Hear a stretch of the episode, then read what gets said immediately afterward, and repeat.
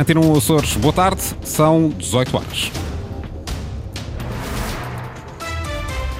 Conhecemos agora os destaques desta edição. Nova polémica com as obrigações de serviço público de transporte aéreo. Comissão Europeia responde a eurodeputados do PSD que o processo não está em análise de Bruxelas. Os socialistas garantem que foi enviado e que Bruxelas acusou a recessão. Dentro de uma hora, o Presidente da República fala ao país, vai anunciar a sua decisão face à demissão do Primeiro-Ministro. 28 mil euros para gelados. Secretária da Educação manda reverter o concurso lançado pela escola Tomás de Barba na Terceira. Máximas previstas para amanhã, 21 graus em Angra do Heroísmo, 22 em Ponta da Algada, Horta e Santa Cruz das Flores. Seguimos para a informação, as notícias às 18 horas, com a jornalista Margarida Pereira.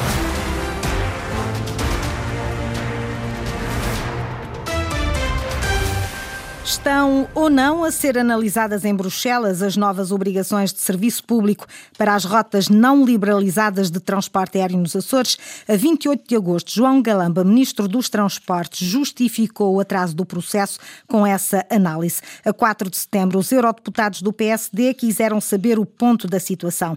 Hoje, a Comissão Europeia respondeu que esse processo não está em Bruxelas. Paulo Muniz, deputado do PSD na Assembleia da República, não tem dúvidas que o ministro mentiu. O Governo Socialista da República andou a atrasar e continua a atrasar o processo do concurso para as obrigações de serviço público aéreas Pico, Santa Maria e Faial. Inclusive, no último dia 12 de outubro, em Conselho de Ministros, é que foi pela primeira vez autorizada a despesa por 5 anos para este serviço. E acontece que uma das desculpas sempre avançadas pelo Governo da República, em particular pelo Ministro das Infraestruturas, foi que este processo estava em análise na Comissão Europeia, que deveria proceder à elaboração de uma comunicação.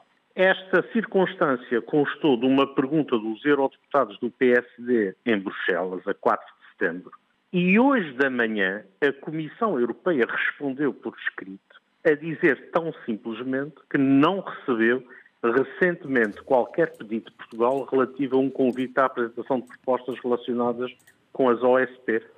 Os socialistas contrapõem. Francisco César reafirma que o dossiê foi enviado para Bruxelas em outubro. Diz também que a Comissão Europeia acusou a sua recessão 2 dias depois dele ter chegado à repera à representação permanente de Portugal junto da União Europeia. Deve haver algum engano da parte da Comissão Europeia. O seu ministro já tinha confirmado que tinha sido enviado para a Comissão Europeia as obrigações de serviço público e eu sei que, de facto, foi enviado pela parte da representação permanente de Portugal junto da Comissão Europeia um e-mail com esta consulta no dia 13 de outubro às 20 horas e 26 minutos e a própria Comissão Europeia confirmou a recepção deste mesmo e-mail no dia 16 de outubro às 12 horas e 5 minutos. Repito, julgo tratar-se de um engano ou de um mal-entendido da parte da Comissão Europeia na resposta que deu, pois este e-mail com essa informação foi enviada no 13 de outubro e é de conhecimento de várias pessoas, algumas delas na repera, que até têm ou tiveram ligação com o Governo Regional dos Açores.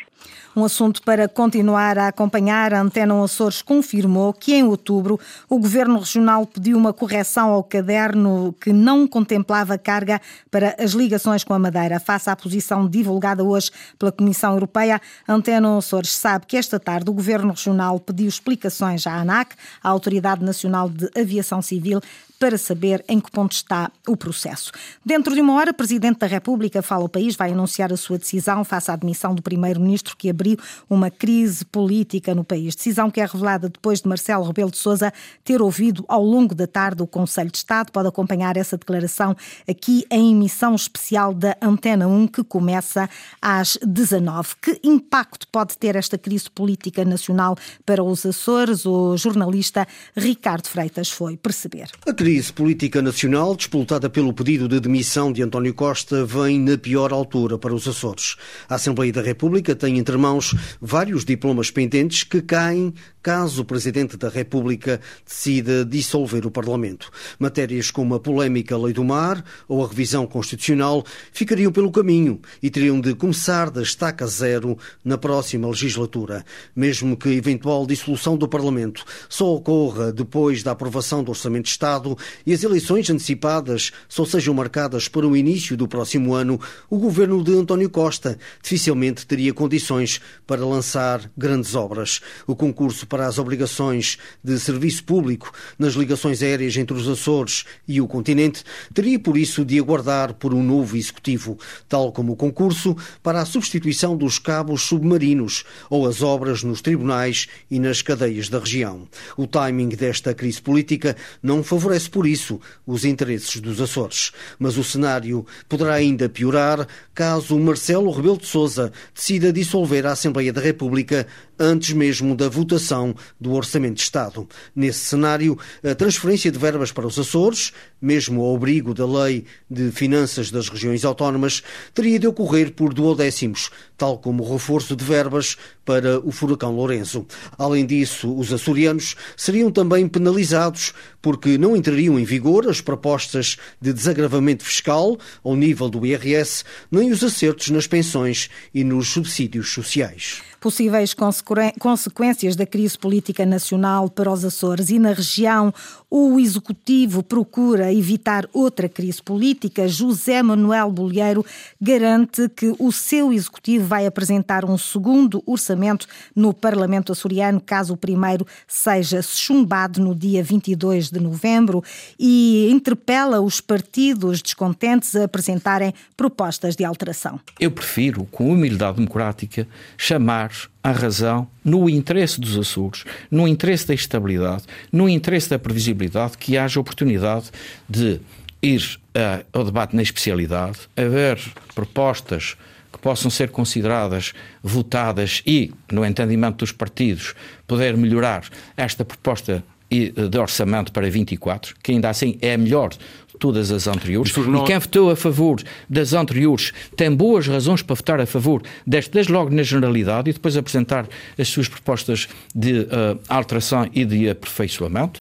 José Manuel Bolieiro, hoje em entrevista na Antena 1 Açores. A Antena 1 Açores pediu a partidos que já tomaram posição para perceber se esta interpelação de José Manuel Bolieiro para que apresentem propostas de alteração e aprovem o orçamento pode ser válida. O Chega foi o único a pronunciar-se. Diz que é tarde para negociar com o governo de coligação nos Açores uma eventual alteração das propostas de plano e orçamento para 2024. Em relação ao apelo feito por José Manuel Bolieiro para uma última tentativa de negociação, José Pacheco, deputado do Chega, diz que já não há tempo para isso. Eu acho que esse tipo de conversa seria muito mais saudável e proativa se tivesse sido feita há uns meses atrás.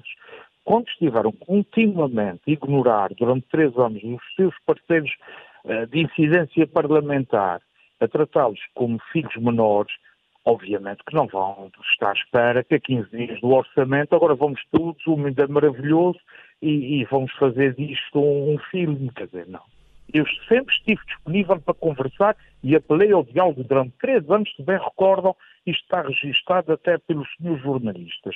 Eu não consinto, não aceito e não acho razoável que se venha falar com um parceiro de incidência parlamentar, que venha fazer isto continuamente em cima do orçamento. A posição de José Pacheco do Chega, que já disse que não vota a favor. Antena Açores procurou também obter uma reação de Nuno Barata, da Iniciativa Liberal, que vota contra, e de Pedro Neves, do PAN, que se abstém. Ambos escusaram fazer comentários nesta fase. Secretária da Educação deu ordem para reverter o concurso lançado pela Escola Tomás de Barba. Eram 28.000 euros para aquisição de gelados. Sofia Ribeiro considera que a aquisição não cumpria a regulamentação regional em relação aos bons hábitos alimentares. Não podem ser fornecidos gelados, vendidos gelados nas nossas escolas que tenham mais de 120 calorias, quilocalorias, nem podemos estar a vender gelados para mais de 10% dos alunos e para além dos meses de maio e junho. Ora, um concurso com estes valores não permitiria necessariamente que essa limitação pudesse ser cumprida, razão pela qual nós demos instrução à escola para reverter o processo de concurso, no sentido de cumprir com o que está disposto relativamente aos bons hábitos alimentares nas nossas escolas e, acima de tudo, à educação alimentar, que é a nossa competência. A Secretária da Educação diz que há normas em vigor na região que limitam o fornecimento de alimentos açucarados nas escolas. O Governo está a ultimar a regulamentação de contratação de assistentes operacionais, precisamente para as escolas. A intenção é criar uma bolsa que permita colmatar rapidamente lacunas que surjam inesperadamente. A solução não dispensa o concurso público, mas permite atalhar os longos tempos desse processo, garante a Secretária da Educação. E no regime que nós temos em vigor, não é possível, então, por via desta contratação pública, nós podermos resolver em 4 ou 6 meses o problema que tem que ser resolvido de imediato. E, portanto, aquilo que nós estamos a fazer, a trabalhar, é num regime em que o concurso, e, portanto, sem prescindirmos em circunstância alguma do concurso, e, portanto, cumprindo com as normas globais da admissão da administração pública, termos um regime de concurso, mas que por essa via possa, para além das colocações normais nos quadros na administração pública, poder ter também dar lugar a uma constituição de uma bolsa à qual nós possamos recorrer sempre que seja indicada esta necessidade. Sofia Ribeiro diz que é uma solução inovadora que segue em paralelo com o lançamento do concurso. É um trabalho que é inovador. Nós não temos nunca tivemos uma circunstância desta na região. Até aqui era a manutenção pura dos regimes de contratação destes concursos longos apenas para a constituição dos quadros e eventuais contratações a termo, com toda esta demora, ou o recurso imediato a programas ocupacionais. Como o nosso fito é de incutirmos estabilidade nas nossas escolas e aos seus trabalhadores, estamos agora a criar este regime novo para podermos ter, a par do concurso público, podermos ter também a criação de uma bolsa que nos dê esta folga na admissão de pessoal. Sofia Ribeiro diz que o documento está a ser ultimado para ser levado a Conselho do Governo. Ao pedido dos pescadores, o Executivo açoriano volta a dizer não. Não vão ser feitos pagamentos antecipados do POSEI Pescas. Ana Leal Pereira. O Governo Regional não vai adiantar o pagamento do apoio previsto no plano de compensação dos custos adicionais dos produtos da pesca. Isso mesmo consta da resposta ao requerimento apresentado pelo Chega Açores. No mesmo documento é referido que o motivo do atraso do pagamento destas verbas é alheio à região, são alegados prazos dependentes da publicação de portarias nacionais. E já prevendo eventuais atrasos, a Federação das Pescas chegou a pedir um adiantamento ao Governo de 50% do pagamento deste apoio, mas o Executivo esclarece, a região não tem qualquer comparticipação na verba a transferir para os beneficiários, esta é 100% proveniente de fundos comunitários, não podendo o Governo Regional fazer qualquer adiantamento. Já sobre a previsão do pagamento do apoio aos pescadores e armadores, é dito em requerimento que a Secretaria Regional das Pescas está a diligenciar todos os esforços para a validação de candidaturas, não podendo o Governo comprometer-se com a data, uma vez que o pagamento de apoio está dependente de procedimentos que não dependem apenas da Direção Regional das Pescas, havendo, no entanto, a intenção que essa transferência aconteça ainda este ano. Em causa, refere o documento, está uma verba superior a 4.800.000 euros anuais a atribuir aos beneficiários açorianos no âmbito do plano de compensação dos custos adicionais dos produtos da pesca na região. O voleibol já é conhecido o adversário da Fonte do Bastardo para a estreia na Challenge Cup.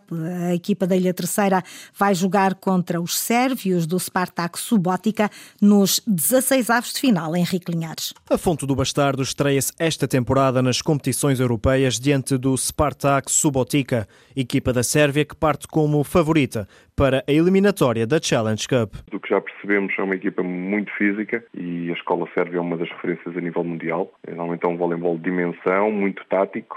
É o caso desta equipa, tem 2 estrangeiros, bons jogadores, muito competentes.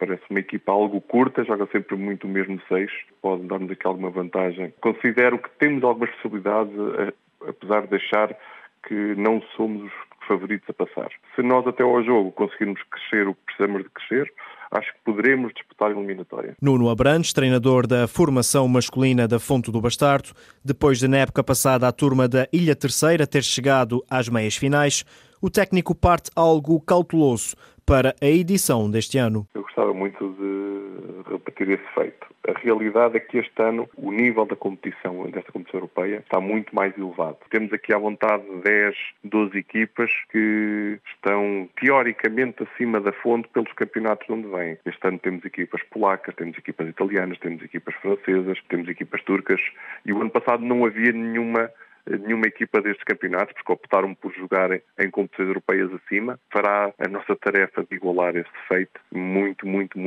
difícil. O encontro da primeira mão realiza-se na Sérvia e será no dia 21 deste mês. A segunda mão joga-se na Praia da Vitória, a 29. A fechar este jornal, lembro que dentro de 45 minutos, sensivelmente, o Presidente da República vai falar ao país. Pode ouvir essa declaração de Marcelo Rebelo de Sousa em emissão especial da Antena 1. Foram as notícias da região, edição das 18 horas, com a jornalista Margarida Pereira. Recordo que a informação está também atualizada na internet, a cedacores.rtp.pt ou ao Facebook da Antena 1 Açores.